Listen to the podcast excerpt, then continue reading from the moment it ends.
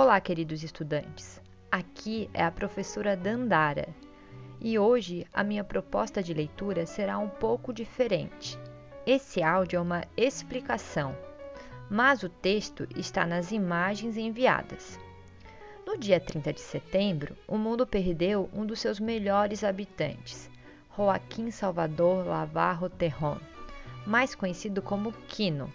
Ele nasceu em 1932 na Argentina. Mas vocês devem estar se perguntando: o que esse tal de Quino fez de tão grandioso?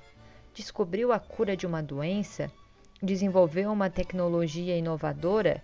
Já que ele é um argentino famoso e não é o Messi nem o Maradona. Mas não. Ele foi um dos maiores cartunistas da sua geração e, por meio de seus desenhos, conseguiu explicar de maneira muito simples os principais problemas dos países latino-americanos, como é o caso da Argentina, sua terra natal, e do nosso Brasil. Pode ser que vocês conheçam sua principal criação, a Mafalda, uma menina de 6 anos que vive no bairro San Telmo, em Buenos Aires, capital da Argentina, e que tem uma visão humanizada do mundo à sua volta. Kino desenhou todas as tirinhas da Mafalda entre 1964 e 1973 Apesar de já ser uma senhora de quase 60 anos, as indagações de Mafalda, infelizmente, ainda são muito atuais.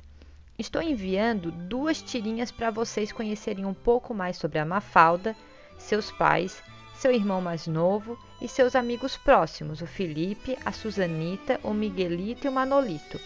Um abraço e espero que vocês aproveitem a companhia da Mafalda.